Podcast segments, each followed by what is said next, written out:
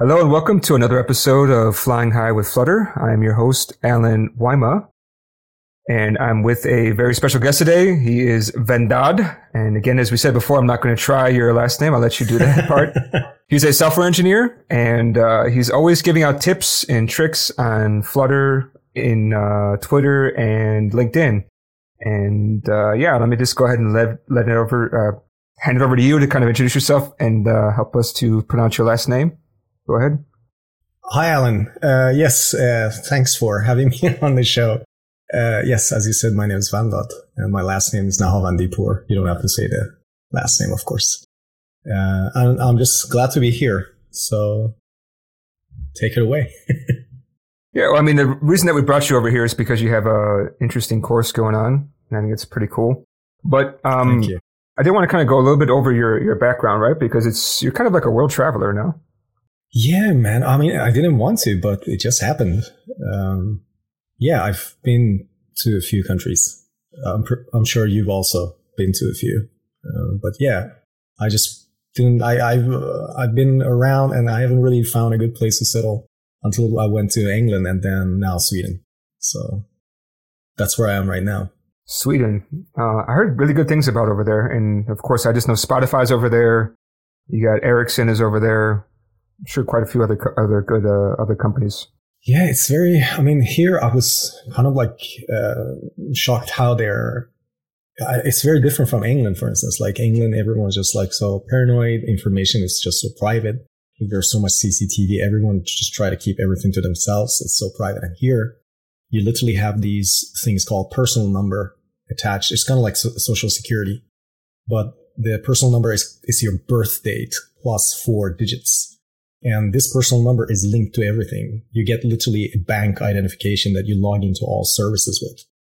And you can pay other people just using their like personal number. You can like, it's, it's so open and using the personal number, like you can actually, their websites, you can find people's addresses, how old they are, when was their birthday, name, who they live with, everything. It's just so open. So uh, it's very technologically advanced, but it has its own negatives. I would say as well. It's just so open. It seems a little bit weird to have so much private information open. I don't know. Oh yeah. Feel... Oh yeah. I mean, uh, uh, a friend of mine, I just I don't want to name. He um, he had problem with the with the police. He was arrested once, and that information unfortunately is public. So recruiters search his name and find directly the first website that pops up is this popular Swedish website that pops up that has all your details plus all your like if you've had problem with the police, they literally name it. They say this person was arrested this date because of this. So so he's had a lot of problem finding jobs just because it was a small issue he had, you know, and he wasn't like in jail or anything. But so yeah, it's it's got it's got some negatives as well, definitely. But it's really technologically advanced. That's that's what I want to say basically. So I mean, getting people's background about their criminal history is not really difficult to do, but it seems a little bit scary that, I mean, you're, you're making it seem like it's really, really easy. But at the same time, you could just Google search somebody's name. And I think it's quite common, at least in the US, to have like a police blotter where it's like, we arrested this guy at this uh, address oh. and he oh. was doing this thing. Uh, I just remember reading that because, you know, of course you want to, at least to me, I just being very direct and straight. Like I always like to see people's misery and just oh, what was this guy doing? Oh, okay. Oh, that's interesting. And yeah. also, you know, you might see some people that you know. Uh, it just happens. Can you ask for that information to be deleted in the US? I suppose you can, but I mean, like if it's in a newspaper, it's, that's hard oh. to get rid of, right? Because yeah. you scan it and then they want that stuff for the archives. Um, I mean, you can get right. your record expunged and there's weird, like, I mean, we had the last guest I believe we had on was uh, Randall Schwartz, who has a background.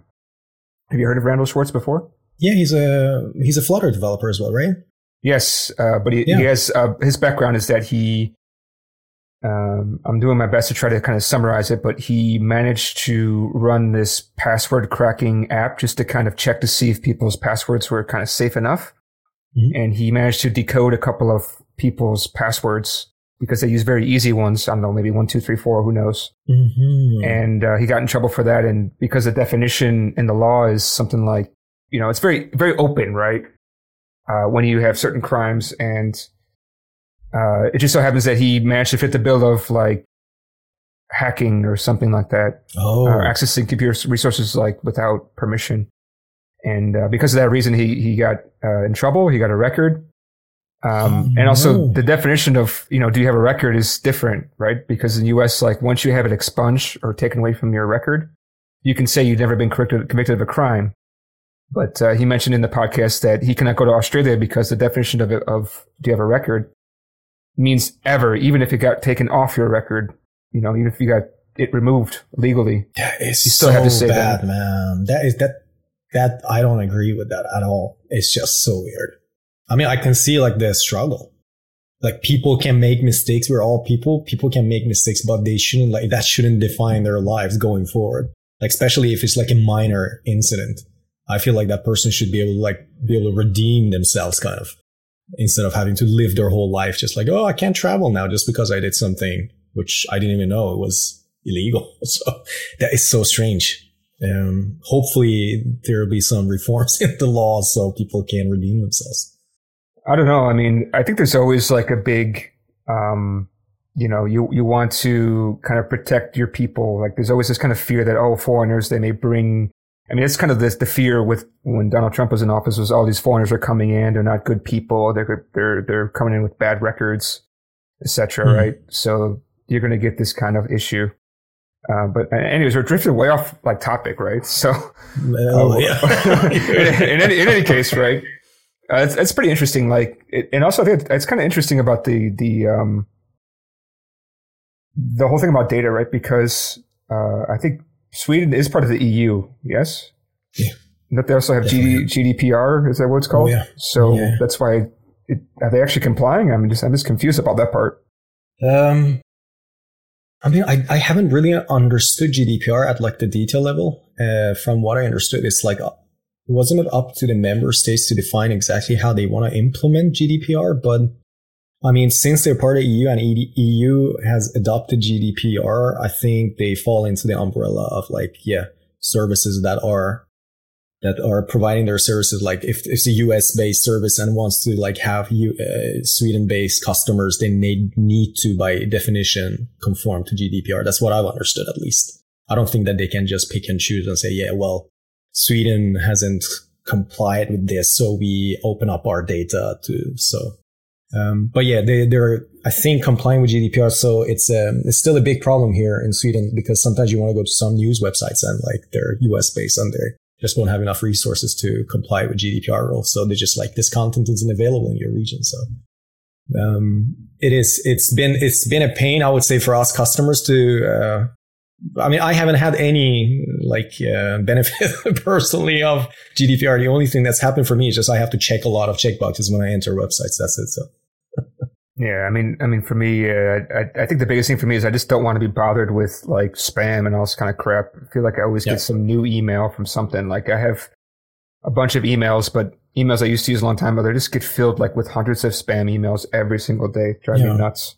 I mean, I haven't seen some. I, I'm using Gmail at the moment, and that filters out a lot of spam. But recently, some people have and have realized that they can go to Google Sheets and tag your email in a Google Sheet, and then write their spam message in a Google Sheet, and then Google, by definition, sends an email to you and say you've been tagged in this. So they're using Google against Google, so they can't filter. Like they can, they can't mark themselves as spam. Oh, I've gotten Google emails marked as spam. I don't know what happened. Really? I- yeah, I've looked at it. I'm like, why the hell is this thing in spam? yeah, like oh no. I don't remember what though. It might have been like for like the Google Workspace for my company or something like that. I can't Oh, remember now. okay. I see. But yeah, I've man, I've seen too much weird. As we were talking before the show, as you can see, I've seen some really weird stuff that uh, I don't. I don't know. I just kind of look at it, shrug my shoulders, and kind of like correct what I have to and move on. Sometimes it's better not to ask questions. You're just going to confuse Mhm. yourself. Yeah, it's become a part of life now nowadays, man. So But uh, yeah, I mean, let's kind of get back to so like you you kind of you you were born in Iran or you were born in Yeah. another born in Iran. born and raised in Iran. Yeah, exactly. Until I was about 21, I think. So uh, I stayed there. So, and then I left the country. What, what what made you decide to leave? Am I your teenager? You know how it is. you're a teenager. You have so many ideas. You're just like, yeah, you want to kind of like get to like-minded people um, I remember I, I loved to like do programming with assembly and writing operating systems and stuff. And there was no job for that in Iran. Like at least there wasn't any. There weren't any.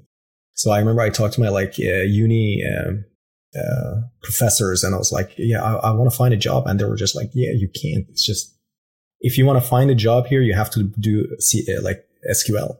That's what you can find jobs with, like data stuff, website stuff. If that's what you want to do, you have to go somewhere else. So I was like, okay, I'll go somewhere else maybe. So uh, that was that was the reason because I couldn't really like fit in so well. Uh, growing up, I basically wanted to make money, have my own life, and this with my hobbies, it wasn't possible. So that's the reason I left, basically. So what what were your choices? Where did you where did you decide to go finally? Like what kind of were you debating about? Um, well, you know, I actually got accepted at the University of Wisconsin. Um, I don't remember which one. Is that UW Madison? Was it Madison? I mean, I still have the emails. I have to kind of like check them. Um, I don't remember because it was so many years ago. It was like a decade ago. Um, but I got, I mean, I can see some emails right now, but I have to go through them to exactly know which one it was. Um, but I remember I got, the thing was, I got like a conditional letter of uh, acceptance. And the condition was that I had to pay all the uh, tuition fees up front. And then as, uh, as an Iranian teenager, having literally no ties to Iran that binds you to the country and like kind of making sure that you're going to come back. I went to the US embassy and there is no US embassy in Iran. There was a US embassy in Dubai. So I went to Dubai and the woman was like, dude, you're not going to come back. And I was like, no, no, I'm, i promise you I'm going to come back. And she was like, no, you're come back. so I, uh, they didn't they didn't like that. But uh, but the British embassy was fine. The British embassy they were just yeah sure go study in England and yeah if you don't want to come back. to so uh, so I went to the UK basically because it was just easier to to do that at that time. No, that's interesting. I'm, I'm surprised because at least when I think about UK, I think they, they're kind of closed minded, at least recently, like with the whole Brexit idea. Oh, now it's completely different. Yeah, definitely. Yeah. But I would say also the U, the UK, they sent me an unconditional letter of acceptance literally three days after I submitted my application. I sent my application with DHL and I had the results in my hand three days later. And they really were after the tuition fees because at that point in time, uh, every year, a uh, British person studying at the university had to pay three thousand pounds per year for the tuition fees, and a foreign student had to pay nine thousand pounds. So it was a huge difference. Uh, and so they got bills think, to pay, basically. Yeah, that's it. They were basically there. I mean, there were so many people from uh, China uh, and Asia generally in University of Sussex, for instance, because they needed money. So I would say um, maybe ha- part of part of the acceptance stuff uh, and and the process being easy was because of that. I, I think can't be sure, but I think at least. Well, how do you finance something like that if you're like you said you really didn't have much? Oh man, I was I was like moving. I was a mover. I was working at hotels and stuff like doing literally moving furniture from a hotel to a new like a storage place and stuff. So very heavy physical stuff just to make some money. It was it wasn't easy, but uh, that's what I mean. You're young and yeah, you have nothing to lose. So, uh, uh, so yeah. odd jobs, hustling, right? Yeah, man, it was it was really tough. It was really really tough. Um, I was eating bread. Like I remember a whole week, I was just eating bread, like nothing, water and bread. so, but you don't think about it now. It's funny, but back then, I mean, it was the only way you could live. So, uh, so yeah, it was a struggle. Okay, uh, that's that's pretty cool though. Like, okay, so so when you're a student in in UK, you can still work because sometimes they have these things where it's like you can you can study but you cannot work. You know, they have a lot of rules. Or were you yeah. under the table? No, I'm under the table for sure. Because I mean, I was doing, I wasn't doing like work that uh, you basically get officially paid. This was just like you working physical work, and then they pay you in cash. It's like here you go.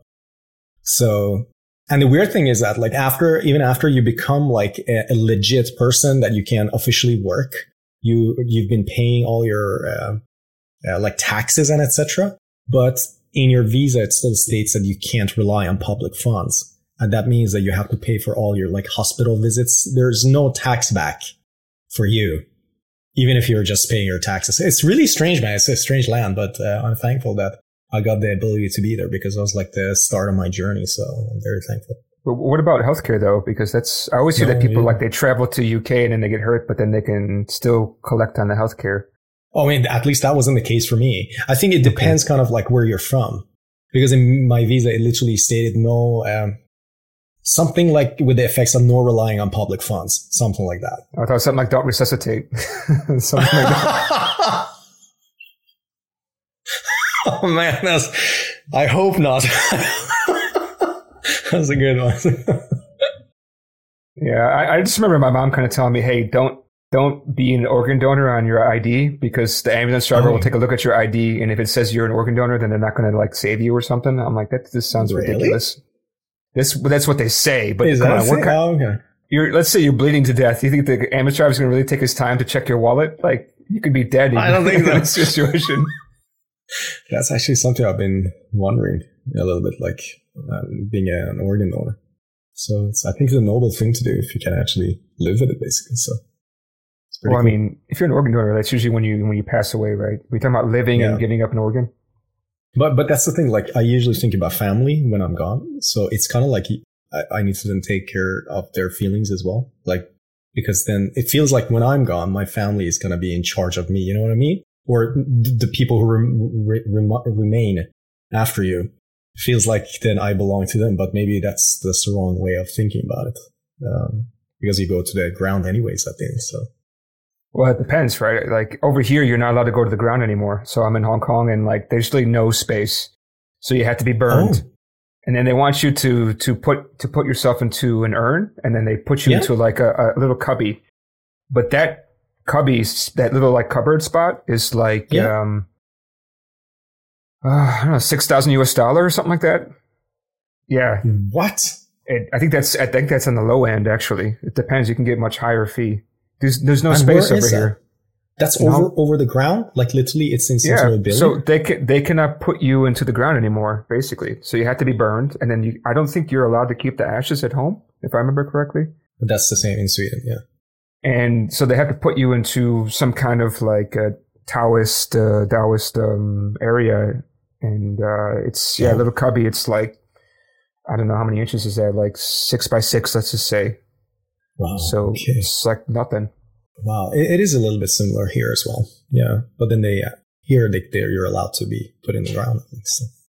I think they had, don't they also have that that thing in Sweden where you can like become a seed or something, and then you can get planted, or is that somewhere else? Really? I didn't know about that. Yeah, what there's like a, planted to to?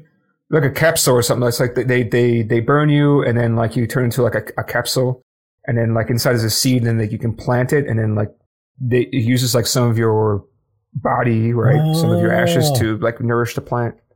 It's pretty cool. I didn't know that existed. That's pretty nice. Wow. So many so many ways to die. So many ways to to live on, not to die, right? yeah, sure. That's right. All right, so so you're in you're in UK, right? You're studying. Um, like, did you know that you wanted to go to stay in programming, or were you just kind of like studying anything, or kind of? I'm just kind of curious about your your background.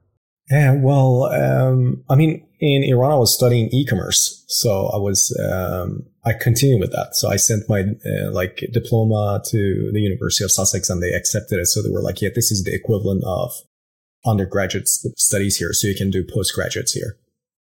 So I continued with that uh, track of doing e-commerce, and then so yeah, I mean, I, I've been so interested in software development for so long, even before like all my studies. So it just felt like a natural path just to continue with that. I didn't know anything else. So that's the only thing. I, I sucked at a lot of stuff at school. So, uh, I couldn't focus so well at school. I just found like history and stuff so boring. Uh, mathematics I was okay at. Physics, no, not so much. So I didn't excel at school at pretty much anything. Uh, but when it was software development, like when it was computer class, I was just like, yeah, this is the stuff. So just like typical teenager. So, uh, then I was just like, yeah, that's the only thing I'm good at. So I'll just continue with it basically. So that's how it, uh, continued. So you graduated with like a computer science degree or computer engineering or something? Yeah, it was a master of science, uh, master of science, uh, with honors, um, for e-commerce, something like that. It was called, I think the title. Um, so yeah, yeah, and then and, and you get a master's master of science. Uh, at least I got that in one year. You can you can prolong it if you want to, but yeah, you know, I mean, it's just one year if you can study full time, basically in, in England. So okay, so you got your degree, and then like, where was your next step after that? Was it just bouncing, or are you just going to hang around in UK for a few years and trying to work?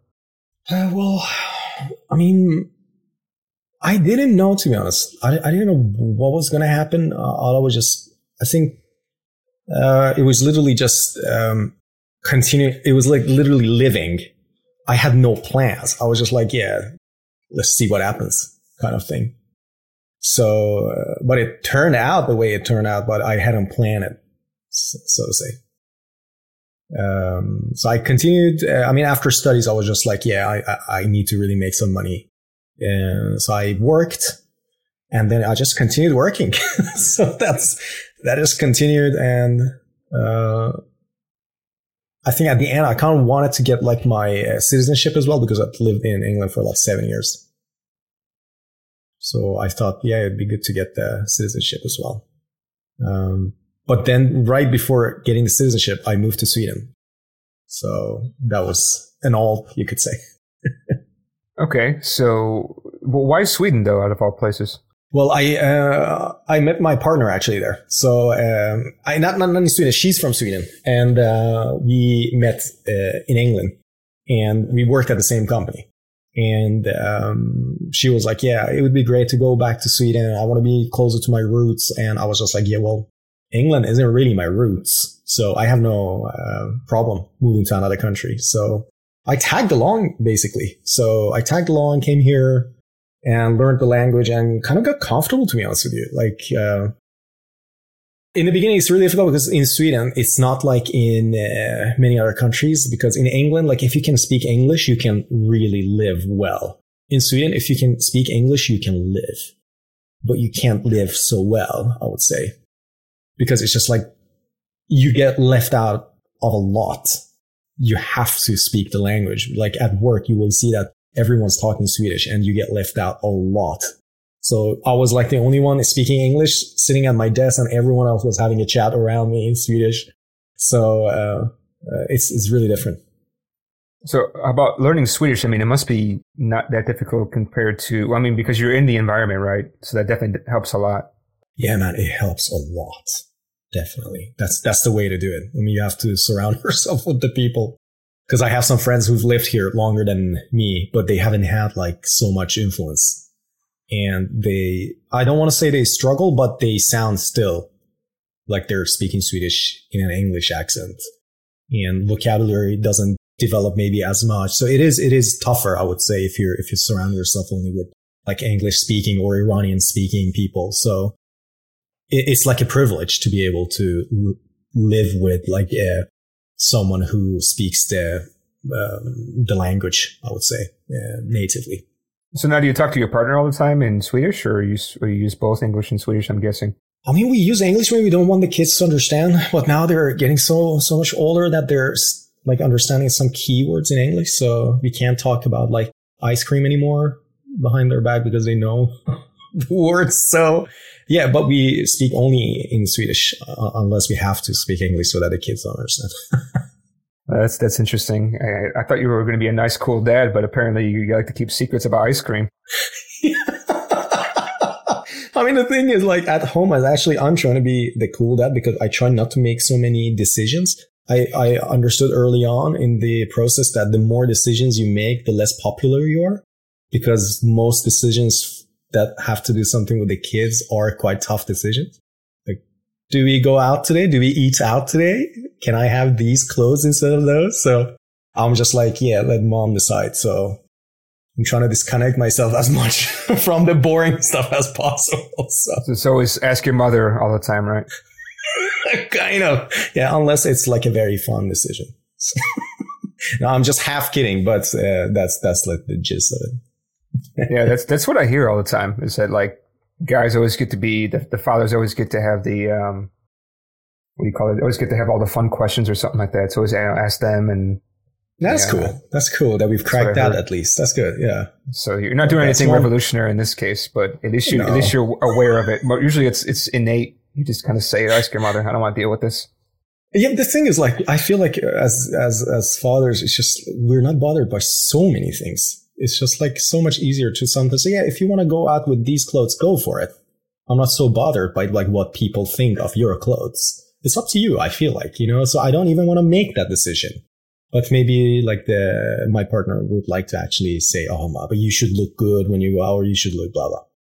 So, but just just an example. So, um, but yeah, it's easier not to have to make too many decisions. I'll. It's just different priorities. Like, uh, yeah, true. I just remember like when I was with my my dad. My dad used to be um, do upholstery, and he'd just drive from house to house all the day, all day. So it's like you know working eight hour days, but then he would be six hours just driving, right? Because you just arrive at oh. somebody's house, take a look for 15 minutes, and you know what the issue is. Wrap a report, submit it. You got to wait for parts, right, to fix it. And so this my mom would just keep calling him all the time. Every few minutes she'd call him, you know, what do you want for dinner? And then next one would be, you know what your daughter just did? And uh, I'm very upset about something. And it's just like, okay. And so uh, I remember I called my dad a couple years ago to wish him happy birthday. My mom picked up the phone. She said, uh, yeah, you know, hey, how's it going? Yeah, I'm just calling dad for his birthday. Wish him happy birthday. Uh, can you give him the phone? She said, uh, no, actually, I can't. I said, what, what do you mean you can't? She said, I asked your father, what does he want for his birthday? And he replied, quote, leave me the hell alone, end quote. And so for 24 hours, she couldn't be in the same room with him. Like he had to be alone. Like, so his, his whole day was just like, you know, he would, he would, cause he's, his computer's in the basement, right? So he would just play on his computer. My mom would make, you know, lunch or, or dinner and then she would, I don't know how she would, somehow she would have to notify him she had to leave the kitchen and he would come up, you know, when she's not there, grab his food, go back down his computer or, or watch TV or whatever. But like I said, riding with my dad when I, when he was working that time, like I can understand. Like it's just you don't have a minute to yourself, right? True. Yeah. yeah. So I mean, but you have a couple, you have kids, right? So what I heard yeah. from every single married guy is that when you have kids, the only time you have time to yourself is like when you're in the bathroom or when you're at work. Yeah. Otherwise, you're just True. getting bothered all the time. Yeah, and uh, I mean, I have to say that's also uh, that's mostly true when they're very small as well. Like when they're up to about three, four years old, we saw a huge change as soon as they turned like three and a half. Kind of, they got more independent. It was in the beginning, it was like leave me the hell alone. But now I I actually have to go and ask them if I can be with them to play together because they found their own games and etc. And now I'm like outsider.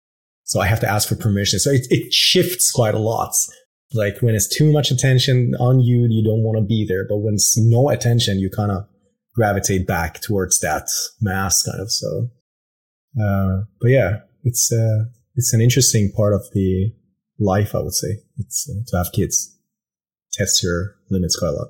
Yeah, I get tested every day. I need a break from being tested. All right. So, so you grew up in Iran. You moved to UK. You you started off your your schooling over there. You started working. You met somebody. You guys decided to go to Sweden. Uh, now you've been in Sweden for for how long now? Since 2014. Um, so it's oh, wow, it's been a long time. So yeah, it's been quite a few years, I would say. Okay. Uh, but actually, we've been talking so much kind of stuff. Like, I'm just kind of curious about your background in programming. Like, what kind of like software engineering jobs have you been doing? Like, what did you do in, in UK? What did you do? What are you doing now in Sweden? I did. Uh, I mean, when I started working in in the UK, when I got the permission to work in the UK, I, I was I literally was a software developer. So I just went to a company. I was like, yeah, I can do whatever you guys want, and uh, started with HTML, CSS, Flash, and ActionScript. So we're like doing websites, uh, and I uh, and then after that, the company kind of uh, they they literally one day brought in a Mac to the office and they were like, we have to we have to do something with this because we were also developing some games like with ActionScript and Flash. So um, and they were like, dude, you have to learn how to work with this Macintosh. I was like, I have no clue. I've, i have always been a Windows user. I don't even know Objective C. Uh, I know some C++, but not fully so. But then they got a consultant in, and he was a very, very seasoned Mac OS developer for many years. So he was so confident with Objective C. And so I was lucky there as well to learn from him. Um, And he taught me a lot. I was just I was just so naive. I didn't know really what I was doing, but uh, he taught me quite a lot. So it started with that pretty much Objective C, and I kept doing iOS development, and then Swift came in. And yeah, on the sides, I've been like tinkering quite, quite a lot with other things as well. Um, like I do development with Django, Python, Node, um, TypeScript now, Rust, all that. I just love programming. That's why I pick up like all these. But um, uh, my main line nowadays is like iOS development, Flutter, and Django. And I have lots of other stuff on the side. When you're doing stuff with with um, with the Mac, right? You're specifically only developing stuff on the Mac, right? Because this is quite some time ago, way before iPhone. I mean, this this is the thing. When they bought that Macintosh, uh, I remember it was 2000. It was end of two. No, it was the beginning of 2008. So uh, it was it it was some SDK available, but I remember like the iPhones that we had, it was kind of like jailbroken, and instead of showing an Apple logo, it was showing a, a pineapple. So um, so it was very very early days, and it was yeah, it was a broken SDK basically. You could say. Okay, okay. So that's pretty interesting. So how, how did you enjoy like I've done Objective C like many years ago, maybe just a few years after you started working on it. Like it's definitely interesting. Like I kind of enjoy the the bracket syntax. Uh, it's just refreshing and I don't know, just just different. It is really different. It was one of those things. I mean, I felt like it was like the Stockholm syndrome kind of thing. Like in the beginning, you hate it, but the more you get used to it, you're just like, wow, this is amazing. So I felt like that, like until Swift came and I was like, Jesus, what were we doing with Objective C? It was fun, but like as soon as you get something better, you're like, oh my God, what was that? but it was, it was really different, as you say, really different. Yeah, but doing Swift and then like learning Dart with the, um, the null safety, like it's about the same, right? It's very similar syntax. Yeah, true. Yeah, that's right, actually. With the optionals or whatever. Yeah. Glad that they accept that now, that they support that now. But in the beginning, it was quite tough. you mean when you're writing Dart or when you're learning this new type of syntax? Yeah, with Dart, I would say it until they supported uh, optionals, because before that, it wasn't. There were no optionals, and then they introduced uh, null safety and etc. So um, it was like a step down, I would say, from Swift into Dart, and then now back up again, kind of.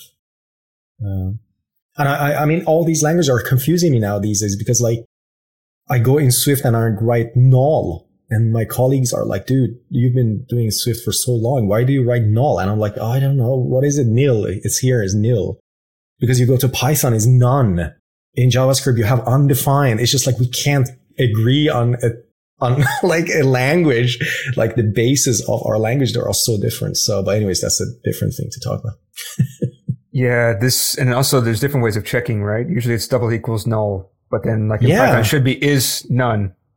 Yeah, I don't know, oh, man. Don't get me started. Yeah, I don't get it. I get really confused by all these basic things as, as soon as you work with so many different languages. It, it, it gets confusing. So yeah. Yeah, but the nice part is once you start to learn those things, then you can look at code and you're like, wait a minute. For like for once, I looked at this piece of Python uh, at at a previous job, and I was like, looks like some Java developer wrote this Python code. It's super weird. I don't know. I just had this really? weird like feeling, and I looked to my left and I asked my manager, who's big into Java, I said, "Did you write this?" He's like, "Yeah, yeah, yeah, I did." How did you know? I'm like, I just just had a feeling. that's right.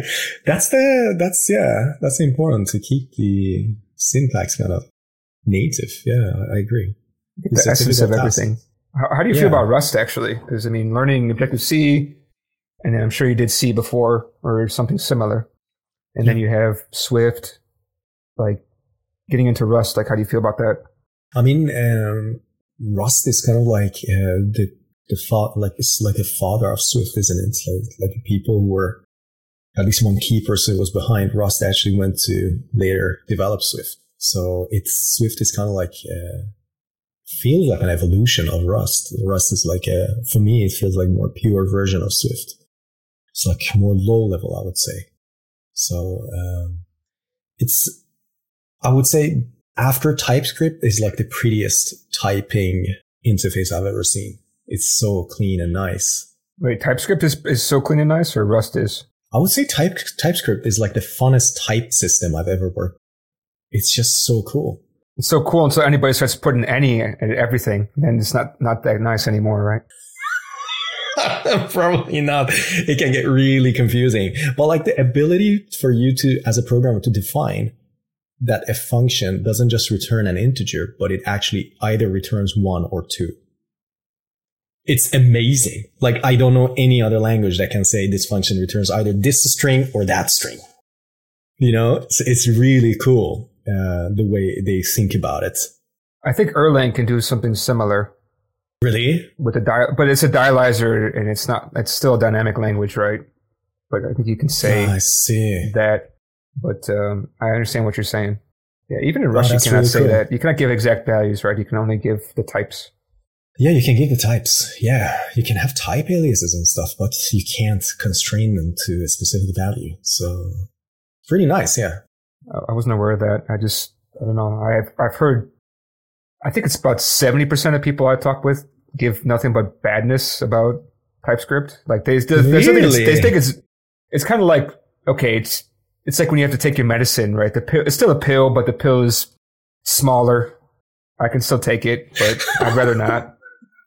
Like that's, that's like the feeling I get when people talk about it. It's like 70% of people say that, 30% say they love it. I see. Oh, that's so interesting. I think I'm mainly uh, because I I love different languages. I'm mainly like blown away by what it can do. So I'm I'm too busy thinking about the positives. So there's definitely negatives that I try not to think about. I think the problem is that you're in Europe where things are just a little bit nicer than over here. So you have a genuinely happier uh, living situation. No, but seriously, like with learning, I feel like uh, I've learned that now. That when I want to learn something, I I don't at all think about the negativities. Like I literally go in hundred percent thinking that this is the best thing. Because before I had this kind of like uh, perspective that oh, what the hell is this and why should I do this? And the more I was asking these questions, the less I liked the thing I was learning. So it was putting me off. But now I'm just like, this is the best thing ever happening to me. And when you go with that mentality, you really embrace the thing for what it is and you don't compare it with lots of other things. And it feels like really refreshing for me, at least. And this is just something that may work for me, but not for everyone else. So I'm not giving a suggestion, but for me, at least I know that the less I think about the negative stuff, the faster I learn the thing. Okay, that's it's a healthy way of doing it. Like for me, what I usually do is I don't come in saying, well, I do actually end up saying, oh, what the hell? Why is this like this? But at the same time, I try to look into why is it like this and try to get the history and get an understanding and play with it a little bit more. Then you Yeah. start to understand, oh, it's because, you know, whatever. Because some things are just style, right? Yeah. Like you can, you know, there's some DSL on top. I think, uh, cause you look at, and also if you look at the history of some languages like Perl, Perl is done by a guy who's a linguist. So you can see it's, it's much more like when you're writing English, the way the Perl is Oh. like. And Ruby is based off of Perl. So that's why a lot of DSL is written in Ruby because it's just, you can just basically write out English, eh, but there's certain tweaks here and there and you have a very nice DSL. Oh, If that's you look really at cool to know. Python is like, I don't know why the hell anybody says it's the most beautiful language. It's one of the most ugliest things I've ever seen. Like you, you done Python, right? Like you know those those double underscore methods you have to write, right? Oh man, I love Python. It's so good. It's just like I don't. I, I'm sorry. You're this one. I I can't. Like um, you know how you have to write. Like if you wanted to implement the len, the len function, you have to do implement the magic Oh. method of double underscore len. oh, I think I've done it very early on. Yeah, I remember something about that. Yeah, so like whenever you want to override these magic methods, you have to whenever you want to implement some things like len, um, maybe absolute value. I don't know. There's a bunch of these methods like that. You have to Right. implement this magic method. They call them dunder methods, double underscore. Yes, yeah, Yeah. yeah. So, but here's the thing: is you know how many times I've seen people actually do like that object dot underscore double underscore len double underscore instead of using the len. It's like too many Oh, times. really? Yeah, because you can Oh, still no, call it right. horrible. Yeah, I know it's well, no, it's beautiful. right? Let's go back to what you're thinking is, right? This is the most beautiful thing no, in the world. that's the thing. Like, because you could do stuff like that also with JavaScript. Like, you could do crazy stuff. And I think that's like what TypeScript is trying to put a stop to. So they try to clean it up. And that's it. quite an interesting way of thinking about languages. That like a language in itself can be crappy, but the presentation of that thing on top could actually make it really good. And that's what I feel TypeScript is doing to JavaScript. But Python doesn't have something like that. So maybe we need TypeScript on top of Python. I don't know. I'm pretty happy with Dart. Like we had one of the creators of Dart come on here, and he was kind of explaining like what was the purpose of Dart. Right? It was kind of like to stop what you said. Right? Stop this kind of like meta programming stuff, so that Right. your code could just compile and run faster. Right. Um, so like, yeah, I mean, I'd rather just stick to Dart, but actually I don't see anybody using Dart to write Node.js programs. Am I wrong or no? Is there anybody actually doing that? I haven't heard. No. I know there are some backend. I mean, I haven't really drilled down into backend development really with Dart. I know there are some frameworks for it, but I haven't heard anyone doing anything like interaction with Dart and Node. I don't even know if that's possible. So yeah, I don't, I don't know. I, I would like to take a try. It's at that. interesting though. Well, Yeah. once once I recover, then maybe I'll give it a try. But What's happened? Maybe that's it. I don't know if you want to explain. what what happened to my hand? Yeah. Yeah, I, I uh, pushed it through a piece of glass on accident, obviously. So Oh, and I cut basically um, three fingers, the tendons. So my index finger is about twenty percent cut. My middle finger is completely Whoa. severed, the the tendon, right, not the finger itself. And then my Oh. ring finger was about eighty percent cut. And I also cut the What? digital nerve too, so like I can't feel like on certain parts of my fingers now. But uh, man, I'm so sorry. it's okay, it happens. So it'll it'll be better. Wow. But okay. It's it's it's it's uh it's been fun. It, now my left hand's getting stronger and stronger, so maybe I'll be ambidextrous after this. I don't know. Oh wow. Yeah, that sucks, man. I'm so sorry to hear that. Yeah, and I I was actually pretty busy learning some more Rust stuff, but I had to put it down because it's hard for me to learn Rust if I can't even type very well. Oh man. Yeah, I understand that. I hope you get better soon. That humbled you very quickly. you you were so happy before. Now I mm. feel bad for bringing down your mood. No, no, no. I mean, I, I, I'm putting myself in your position. Like, if, if you're like a guy, yeah, I'm, imagine like you're like me, like to sit in front of a computer and not having a right hand. That that's, that's a huge problem. So, hope you recover soon. It should be six weeks till I can till it should be healed, and then I still need to go through therapy. So let's see. I think I think Alright. maybe six to nine weeks or something. I don't know. Let's see. Wow. So, Okay. but yeah, uh, let's not end this on a sad note, right? No. so don't worry about it. Like I'm taking time to learn more theories now, right? So don't. I mean, the way I look at it is, if I can't type, then I'm going to try something else. So right now I'm busy studying yeah. other things, so and I'm not losing time. good. Um, that's really good to hear. Yeah. So uh, was I? Okay. So what are you actually doing? So nowadays, it sounds like you said you're still doing like basically everything in terms of like different types of development. You're doing uh, iOS apps still. You're doing Flutter. Yeah. You're doing uh, Python stuff with uh, Django. It sounds like in Flask. Django. Django only. Okay.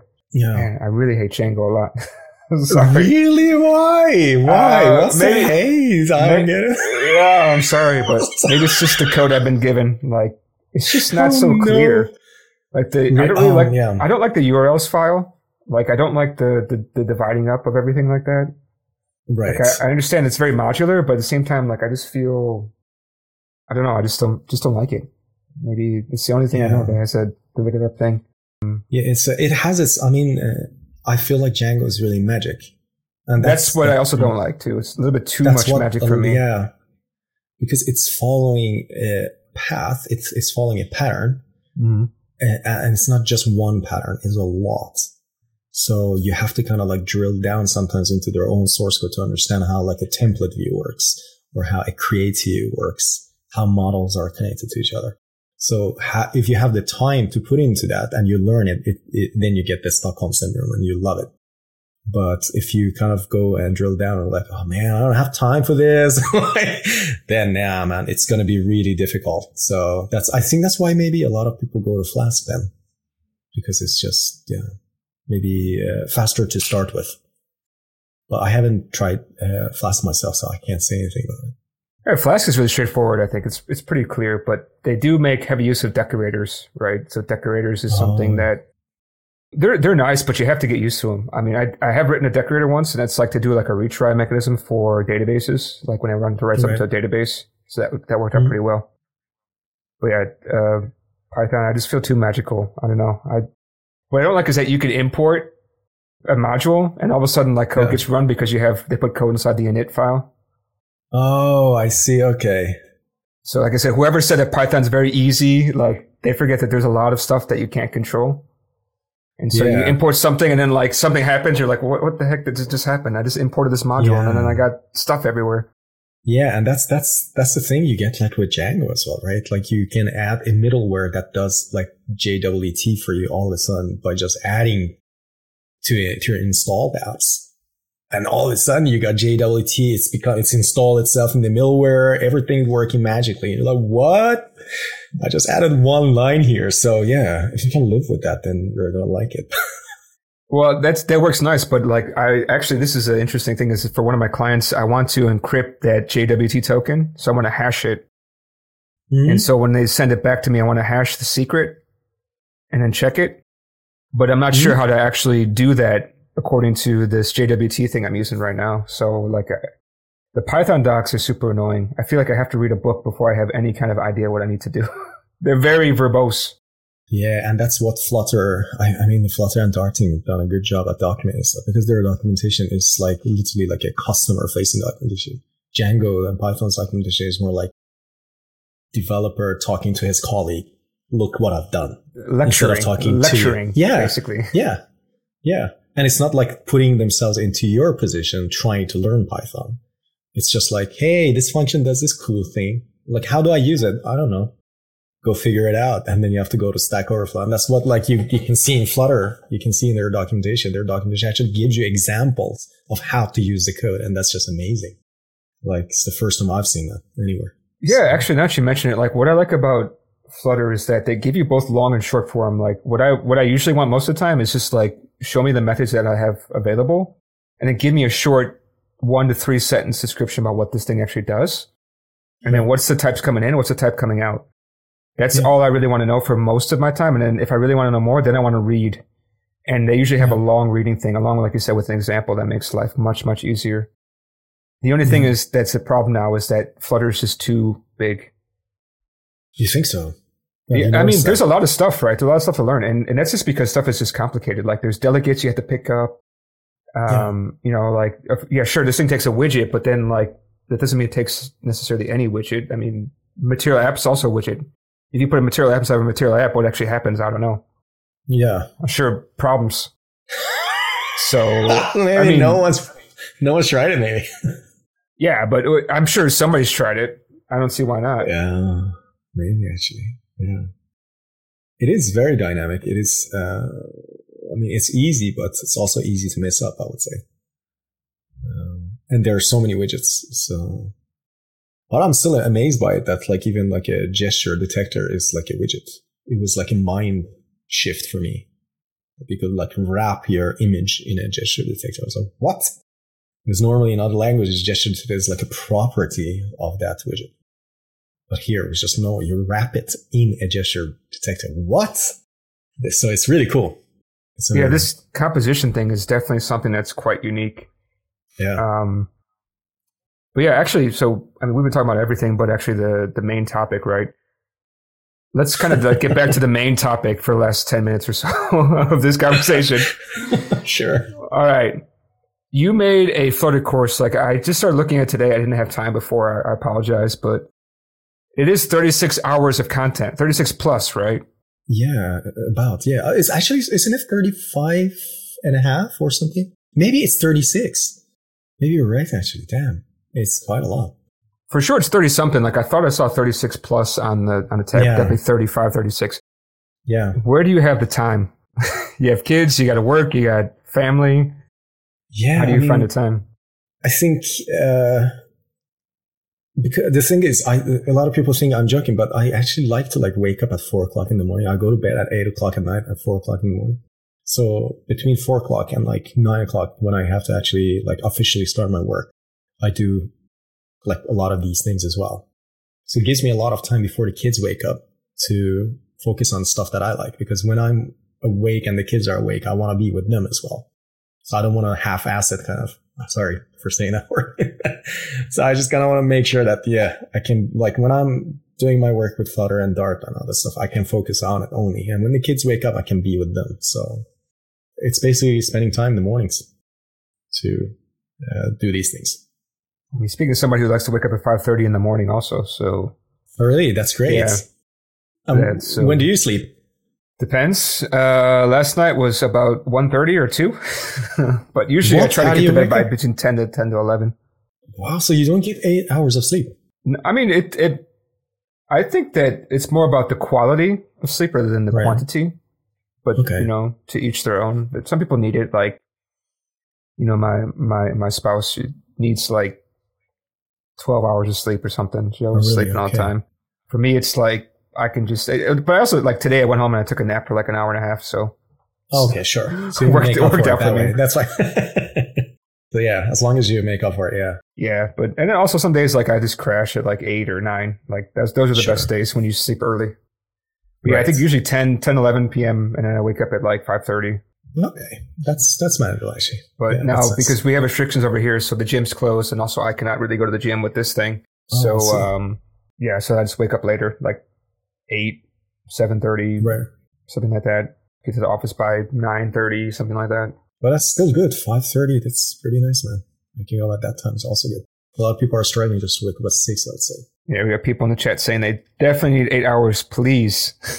really? yeah, eight hours for me as well. Yeah, that's why I sleep at eight and wake up at four. I can't like I, I do it every day. I don't miss a day.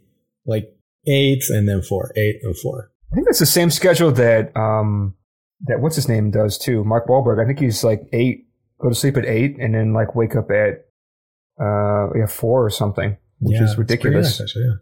it's really cool, man. To me, like there's still stuff going on at eight eight o'clock. I like to sleep so early. That's like family dinners I mean, and stuff. like you can't. I mean, if you can live with the thing is uh, the reason I decided to do that this schedule is that after about six or seven o'clock, even if I like have woken up at ten o'clock in the morning, after about seven o'clock at night, I'm, I'm not me anymore. I'm just like a potato going around, sitting on the sofa, watching TV, eating, eating junk chips and stuff. So I don't want to have that. I, I was just like, no, why would I want that life? Like I could instead wake up in the morning and do something else. So because I, I was just, I didn't feel so good being awake so late because I was just, yeah, just like a potato. So but for a lot of people, night is when they're actually most productive and they feel best at night. So I think it's a complete like a preference when people want to go to bed and when they want to wake up. The weird part is I can do both. It's really weird. Really? I can be up and I can be cranking stuff awesome, out. Actually. But you know, I can't do both at the same same day, right? but you know, like I, I could be sure. up at night doing stuff, but then also I could be, you know, I could wake up early and just kind of sit down and just crank stuff out. So just that's great that's an advantage, I would say, if you can. Uh, but I think earlier is better, just because people are not around. Yeah. It's kind of relatively yeah, quiet. But I also live right up. I live right above a butcher shop, so 4:30 in the morning, you just hear chop, chop, chop, chop, chop all the time. Really? Yeah. Oh no, maybe that's actually good. That's a good way for you to wake up. Then that's your alarm clock. Ding, ding, ding, say, yeah, chop, chop, chop. For me, I don't mind. Like there's always people shouting all at all hours of the night over here. I don't know what the story is. People always shouting. Oh no! All right, but you, you, you, you, like, what kind of started you? Like, why did you decide to create this course? Like, to me, like, I think that there's so much beginner content out there that I just feel like a little bit of a waste to to create this this type of course. Like, why did you think that this is a course that you should uh, create? Well, I mean, uh, I looked at like I've also I do a lot of courses myself. Like I go through a lot of courses because I'm interested in so many different subjects. So I've paid for a premium uh, membership on LinkedIn, and LinkedIn bought lynda.com and they have a huge library of technical courses. So, but what I've seen in almost every course that I've taken is that every course just shows you the right way of doing things. They don't show you the wrong way. Software development for me is 10% doing the right thing and 90% doing the wrong thing. Because that's what we do. Software developers don't always have the answers. So when I've, when I watch like a course online, during watching the course, I feel really confident. But right after the course ends, I don't know anything. It's just because the course taught me just the 10%, the right way of doing something. So I wanted to create a course that I, I didn't I didn't like um, filter out and remove my mistakes. I've left quite a lot of mistakes in my videos because I want to show people not the right thing, but how to become a software developer. How how do we think when we get a bug when something doesn't compile? What do we do? So I wanted to create a course that is for beginners. And uh, there are a lot of courses for beginners, but I, I just want to be different in that I go from the absolute beginning and make mistakes and teach people how to make mistakes and fix them all the way through to releasing the app. So, and I know like a lot of people say, oh, maybe we can have advanced topics as well. But you know, you, you also know, like if you're an advanced developer, it's so much easier just to Google because you know, because you know what you're after. So for me, a, a video course that is only for advanced users, I can totally imagine people just skipping through all the content, like move the mouse here, move the mouse there. I'm done with this video, you know? But um, I felt like a video course is more suitable for people who are beginners, that they want to literally see you making mistakes and going through stuff and learn from your mistakes as well. So, um, but there are people also saying that advanced courses would be good. So maybe in the future. Yeah, the I think what you said, leaving the mistakes in there is good because it gives people an idea about like what is it really like to be a developer? Because people just, I have a feeling that a lot of people just think that we just kind of sit down and just crank out A plus code. Yeah, that's crazy all the time, which crazy. is just not true. Yeah. yeah, that is so weird. Somebody mentioned the boring show in the chat, and I think it is kind of boring, yeah. but at the same time, like they make a lot of mistakes. Like I. I end up shouting at the screen, like, "You idiots! You don't see that? This is not going to compile." right. Yeah. That's good actually to see. somebody made a, a, comment that uh, you have a, you have a good point that mistakes are a key way to learn.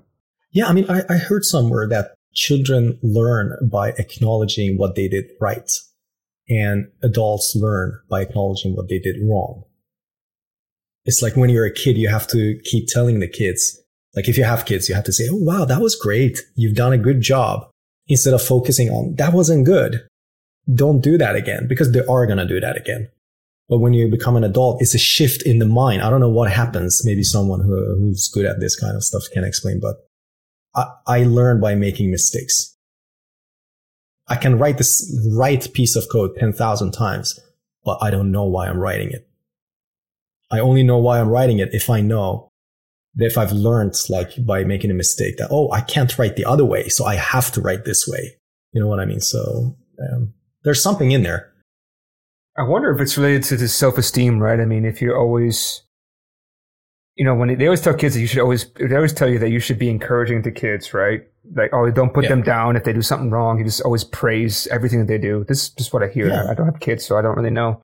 That's but true. I think when you get older, yeah, you, you got to do, I mean, you can't just do stuff and do it wrong. And then your boss comes up to you, oh, good job. You, you know, you messed up, right? No, no, you got to find out what you did wrong, right? Yeah, you drop a table, you're going to be in trouble, right? Exactly. Yeah. I mean, I watched a lot of like Django videos and they were just telling me, yeah, go create this the table like model with this and this and do this foreign key. And I was like, okay, but why? Like, why are you doing it this way? There are thousands of other ways of doing it. And then you have to practice. That's why I always feel like when I watch a, like a YouTube course or something, it's just like, if the course is one hour, I have to practice a hundred hours just to get to that level. And that's why this course is so long because I didn't skip those parts of mistakes. I could have compressed this course into like five hours. I just was like, do this, do this, do this. I didn't want to do that. I want to be uh, like a, it's, it's a, it's a journey to become a software developer, to Flutter developer. You can't learn it in one hour.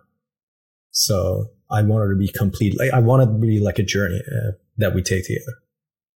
But do you actually kind of set expectations for people? Because even 35 hours is just not enough, right? You're it's not, going to be able to. Yeah, you're not no. to be able to get it all done in that time. Mm. No, that's the thing. You have to practice, a lot of practice. So that is so true, man. I don't think you can escape that anyways. So you have to practice on your own. That's why I hope that you can set the expectation because a lot of people set the wrong expectation. Oh, take this boot camp and then at the end you're going to get a job. Mm, I mean, really. I didn't, no, I don't think so. I, I, mean, depends really. What kind of job? Yeah, maybe you want to become a junior, uh, like a Flutter engineer, somewhere that like a senior can teach you more. Of course, yeah. But I don't think like telling people that yeah, you're gonna get a job at the end of this is a good tone. And that's why I didn't say that. So I will just say yeah, You, you go from an absolute beginner to being able to release your apps basically on App Store and Play Store. And that's like what I teach you in this course. I think you need another 60 hours or so just to deal with Apple. Oh man, don't get me started. It's so horrible. Yeah, I think we can have another chat about that, just like iOS development and rant about that. So uh, I have a software consultant company company out here. So if anybody's looking for consultancy in Elixir, Rust, or uh, Flutter, definitely reach out to me. We have a we have spots right now. But I just did a training for a pretty big MNC, and um, one of the things I wanted to put down as a module, as a one whole module by itself, which is just deploying to. So I want to call it, like, you know, deploying to the stores but 90% of it is just going to be Apple and like, okay, be aware of this, this, and this, and this, and this, and this, yeah. and that. Yeah. It's a tough one, that one. It's ridiculous. It's like, straight. yeah. stuff. Yeah, man. I, I, mean, I tell people that uh, being an iOS developer, Android developer is like 50% of the journey. The other 50% is to how to deploy your apps. It's a completely different skill it's kind of like it's also a soft skill because if you if your app gets rejected you have to now talk to a human sitting somewhere in the world complaining about your app not working and now all of a sudden you have to resolve that issue with that human. It just feels so weird like as a software developer to have to like go and talk to some random stranger who's trying to use your app before they accept it in the app store. Is yeah it's it as a backend developer you never have that problem. You just deploy it. That's it it works. So definitely the like I just remember I I had some the guy complained to me. I didn't do anything. I just resubmitted again, and the next guy who graded it will let it go through. Like it's just the, there's no consistency. No, you know, because it. it's just humans. Yeah, it's humans. That's so weird, man. And yeah, also another, another tip for anybody who's doing Flutter, just to let you know, it's been my experience recently that basically every single time that they grade your app, they check your app, they're doing it on a small iPad. So just be aware of that. The main reason I found out is because like I had a my one of my clients is using uh, Apple Health, and Apple Health is not available on iPad. So they oh. the first time I found out, like he opened up his phone and it just exploded oh, because they you can't read health data from iPad. Oh, that's so interesting. Okay, so it crashed on an iPad. And also, you're going to get like weird like rendering errors, and then like every time I get that, then they complain to me, and then they send me a screenshot of an iPad. I'm like, okay, so basically every single oh, no. reviewer is using a small iPad. That's so interesting. Wow. But I just find that so strange, the whole concept of like reviewers that you have no information about. They don't even tell you what devices they're going to test your uh, app on. It's just a complete silo you send like well, something. Theoretically, you should you should work on all of them, right? I mean, that's what the whole entire point of this whole thing is. Yeah, the thing is, sometimes, as, as you said, you have to like your app has to have base. So, for instance, you can develop an application for iOS that is dependent on telephone telephone functionality.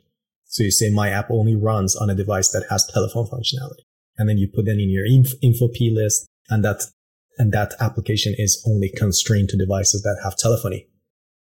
So yeah, although the screens may work on an iPad, but you can actually constrain it.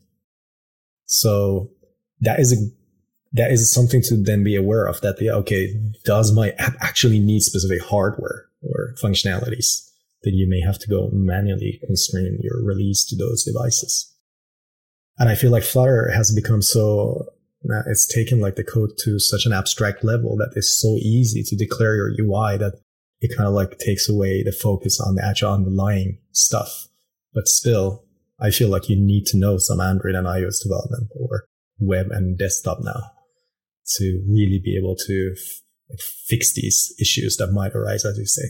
Yeah, I mean, just in general, like I think you have to have you have to be somewhat familiar with every single platform that you're going to deploy to. Yeah. You, you can't be scared of it, right? Because you're going to have to like, uh, you know, go in there and edit stuff for whatever reason, import something, add a CocoaPod. The biggest one is like, you know, you try to launch your app with a new dependency, but it says, oh, this one you have to have iOS 10 or higher, but default is iOS 8 for your device. You have to edit the uh, pod file in order to change this problem. Yeah. It's, it's ridiculous. Yeah. And basically, uh, if you don't if you don't have a Mac and you're doing Flutter apps, I think it's really impossible because like you can't edit stuff so easily. Like iOS is huge. Uh, nearly a lot of people have iOS, and so how can you you can't you can't really deploy the app, and if you can, you still have to be able to edit the files to add in certain things. It's crazy. Yeah, I mean, I've done I've done this with I have a Linux machine right here. Uh, I I run Ubuntu and Fedora, and I kind of like have to SSH into. I have a, a, my code on a Git repository on GitHub, and I then SSH into my Mac and run Xcode build to just make my builds and send it to Apple. So you kind of need to. It's so strange how Apple's created their ecosystem. Almost no other companies as bad, as Apple is, to be honest with you. But that's my opinion, at least. As an iOS developer, I just gotta tell you something. yeah, this is this is true, right? You have that that kind of issue. Um, yeah, so, they yeah. kind of silo you in. But uh, I mean, yeah, like you said, this is their own thing, and guess what? iOS, for that reason, actually helps us sell more Macs. Exactly. Yeah, that's true. I mean, I love I love work. I mean, my main computer is a Macintosh, but I still like yeah. I don't I don't support the vision. You know, this closeness of ecosystem, and I designed this course also on on a Macintosh, and now like people are taking this course around the world, and they're on a Windows machine, and they're like, dude, I can't even install Firebase CLI. Why? Okay, yeah, it doesn't work so well on, on a Windows machine. Like, damn, so now I have like this community on Discord and everyone is helping each other and most people are on a Windows machine. So I'm actually kind of like humbled by seeing all these that, you know, you and I are sitting here talking about like higher level stuff and people are still not able even to install Firestore or Firebase CLI. It's just so humbling to see that, that damn, yeah, this is a lot of people struggling at like the basic levels just because they don't have the right machine, the right machine with the codes. You know what I mean? So it's um it's a struggle. it's it's not cool the way it's been developed. I would say uh, from Apple's side. yeah, I, I understand what you're saying. Like, but to be honest, like developing anything it's not .NET on Windows is not usually straightforward for some reason. I don't know. I guess it's because it's not POSIX compliant or whatever. I don't know. I just feel so much more complicated. Because right. like all, like every, like you worked with Python, right? Like you have to run everything with yeah. a with with the shell. You know, even for running database upgrades, all that kind of stuff is all shell based. Yeah, definitely. You, are going to be deploying to a Linux box most likely, and the closest thing you have that's mainstream is a Mac. Um, yeah. It's funny, funny that you also mentioned about like everybody uses Windows. I think majority yes, but also depends on where you are. Like in Africa, there's a ton of people just using Linux because they just can't afford like a license for Windows, or they just right. don't happen to have it. I mean, like this, like let's just roll back. Let's just not even say about affording that, but like let's just say affording a computer. Like what about Raspberry Pis, right? Those things are so cheap, 35, 40 bucks. And those things are going to be running Linux on them anyways. And that's so true. Yeah. I mean, one of my favorite machines is I have a little Raspberry Pi right here. I don't know if I can show you, but um, I can't actually. It's I think it's a, it's called Raspberry Pi thousand or something. I don't know. It's it's got the keyboard. Like the whole machine is inside this keyboard. It's one of my favorite, absolute favorite machines. If I if I one day go into an interview, like someone's actually interviewing for a job, I'm gonna take this with me because you can do pretty much everything on it except for iOS development. So it's such a small little machine and it doesn't cost so much. And you, you have everything on. I, I can do Django development on this. I can do Android development. It's so cool. And that's like, I appreciate that as a software developer. Yeah, what about the compilation time now? It's got to be a little bit slow now. But that's the thing. You see, if you're using Python, it's not so much compilation. If you're using JavaScript, there's not so much compilation. And that's why, like, one of the negatives of Rust, I love Rust, but one of the negatives is that it's a compile language. So then you, so you then, you see what I mean? Your wealth then defines how good you are going to be at something just because you need a better machine to be able to compile something faster. So you didn't get pissed off. So I don't know, man. It just feels, it just doesn't feel right. that you have to be able to buy like a stronger machine just so that you don't get pissed off at compile times. You know what I mean? And if you're a web developer, you just write your code and just refresh the web page. Great, works. Nice. If you're iOS developer, yeah, just recompile the whole thing. Takes like a minute. so, so strange. Yeah, but that's when you have a minute to drink your coffee, take a take a quick nap, you know, sword fight. exactly. Yeah.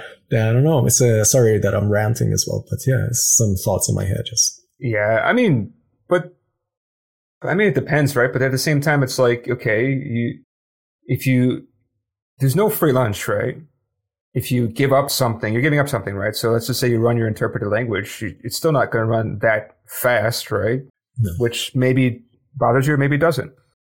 But during development time, I mean, maybe they also like maybe the runtime is so slow that you wish it was compiled, right? I, I don't know. That that depends on your situation exactly. Yeah. like for one one thing, like I, I added Rust to a project, right? I was using uh, Elixir to process like 300 XML files to generate Mhm. PHP code, which is interesting.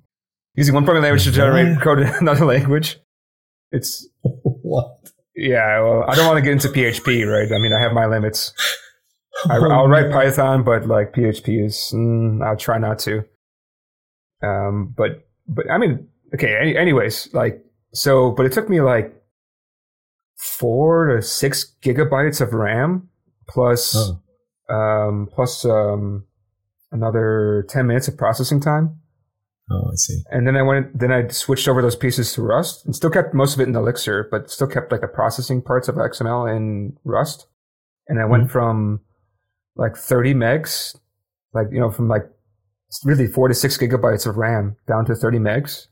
And then, um, Damn. process time was like 10 Nice. seconds. It's crazy. That's crazy. That is amazing, actually. Yeah. Really cool. Really cool. Uh, but yeah, maybe we can start to kind of wrap up. I mean, like your course is pretty cool, right? So basically, if people come in brand new to, to programming, you think it could be good for them or they need to come in with like some kind of prerequisite, like some simple, like Python or something like that? To be honest with you, I actually designed like um, I designed this course and I had some personas in my head, and there were like two personas: one guy who's a project manager and one guy and one girl who is a, a, a graphic designer.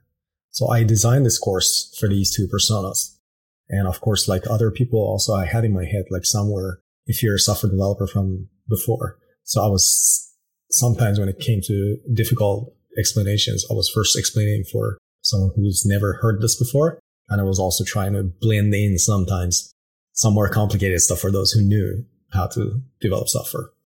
But I really try to explain things pretty much from the beginning. So that's why also the course is a bit longer than what you'd expect because I literally went from the beginning. Like I didn't even expect you to know what a terminal is. So I even explained what a terminal is and how you open it, blah, blah. So, uh, so I would say no, you don't have to have any programming background to take the course. Okay, that's that's pretty good. Like, but that's really difficult to to do. Like, even if you explain what terminal is, like, you can't. It's. I think the, the hardest part about terminal is just getting used to it. Like, I remember my first time using terminal, I had to type in a password, and I was like typing, and I like got my boss. I'm like, dude, I'm typing, but there's no feedback. But it doesn't. You're laughing now, like, yeah, it's funny now, but at the time, and like when you're brand new, it's like I've been I've been coding because I've been learning CS or sorry, computer science, and I've been um, you know, I, I learned HTML CSS when I was still in high school, like so, like, and and I've used forms on computer, and when you type in a password, you get little little dots, right? But this is nothing. Yeah. Like, what's going on? yeah, it's uh, it's a whole new mindset. Yeah, definitely for sure. So, um, but I try to like introduce these things one step at a time as well. Like I s- introduced it in Git and GitHub, like in I think chapter ten or something. So I didn't want to scare people in the beginning that yeah we have to set up Git, but I thought as to become a good software developer you have to also know what Git and GitHub are, kind of maybe not so much GitHub, but Git at least. So at the end of every chapter, I try to teach people how to commit their work and how to check the diff and how to tag it and how to push the tags and push the commits because I just want to get in the flow of making them a software developer kind of. But it's a, it's a journey, definitely. And what you said before is so right. It's not, this is not the end of it. Like you can't just take this course and like, I'm done. It's just a beginning of the whole journey. Kind of reminds me when I see this question all the time on Facebook, like, how long do I need to learn Flutter till I can be uh, till I can get a job? It's like, man, there's so many quite there's so many factors involved, and not to mention, Yeah. like, I couldn't tell you at any point in my software development career where I was like, okay, this very second, like now I'm ready. Like, you're never ready. No, You're, even You're now, like, I have no idea what the hell I'm doing. it's, it, well, that's like having a kid. You, you're never ready for it. you just have to take the step and then you'll see if you're ready. So uh, there's no definite point for sure. Okay, so I mean, do you have like a Bitly link or something that we can kind of share to people if they want to check out your course, or should I just try to link to like the the course, like the the playlist? I have a little link tree I can write in the chat. Um, let's see if I can write it here. Yeah, somebody's asking if there's an AdMob integration uh, part in the course. Sorry, uh, sorry, I, I, didn't hear that. If if there's like a you know Google Ads, Google AdMob, if they can actually if they if you cover that in the course, how to actually integrate no, that. I haven't covered that yet. No, I've mainly covered uh, Firebase in this uh, course, um, but I didn't know even know if people were interested in having Google Ads. I know now there's like native support for it, so if people are interested, I can I can add a chapter, make the course a little bit longer. that's what we need. Uh, I think if that's the case, you're never going to stop, right? And that's the thing. Like, I really want to keep, I don't want to have many Flutter courses. A lot of people focus on having tons of different courses. I just want to have this one. But my goal is to keep it updated and support people throughout. That's the only thing I want. So I think I'm just going to keep this one course, but make sure it's always updated. So, or at least as much as I can. Cool. So if people want to kind of get in touch with you or kind of keep up with what's going on with you, how should they best do that? Um, yeah, I would say Twitter, LinkedIn. I'm available there. Now we have a little Discord channel for this um, course as well, which I've uh, put in the YouTube playlist. So I put the Discord group there. And uh, I'm so, I mean, I, I'm sitting here and literally seeing people in the Discord group helping each other take this course. It's, I'm so touched by it. Like I can literally see like a lady asking, Oh, I can't install this. And other people are helping that person. So I'm just so humbled to see like people are interested in taking the course and literally going through it. So, um, but yeah, LinkedIn, Twitter, Discord. Great. And the, the Discord, uh, do you have a link for that too? Yeah, I can post it here. Um, I'll see. I have a link to it here, so I'll post it in the chat. There's the Discord group for um, the course. So if people have any questions or yeah doubts, they can just post it there. Awesome. Uh, I went ahead and also shared into the uh, live feed, live view. I mean, there's a lot of people kind of sure. there. So cool. Is there anything else you wanted to say before we sign off? I'm just so thankful to be able to be on the on the show, and thank you so much also for your time and uh, and basically spreading the word about the course. So I'm really thankful and good to good to talk to. Really, it's nice chat. Yeah. Whenever I see something interesting, I try to share with people, right? Because uh, you know, sharing is caring, right? That's true. Yeah. So really, uh, I appreciate that. Yeah, definitely. Maybe I have to try to finish up a course. I just got to the first, the first intro one, uh, nearly at the end. I did skip through some really? of it. I skipped sure. through a good I chunk mean, of it because it's a lot. It's it's like an hour lot, long. Yeah. The first one. Yeah. Sorry, thirty-one minutes. It's pretty yeah. long though. And some people are like helping actually segment it. So like they putting timestamps. So that's cool. Someone wants to help as well. that's a nice. Oh, that's nice because that's not fun to do. I do that all the time. No, yeah, that's that's difficult. Man. Yeah. All right. Thanks again for coming by. Um, Thank you so much, Allen. Much appreciated. Thank you for your time.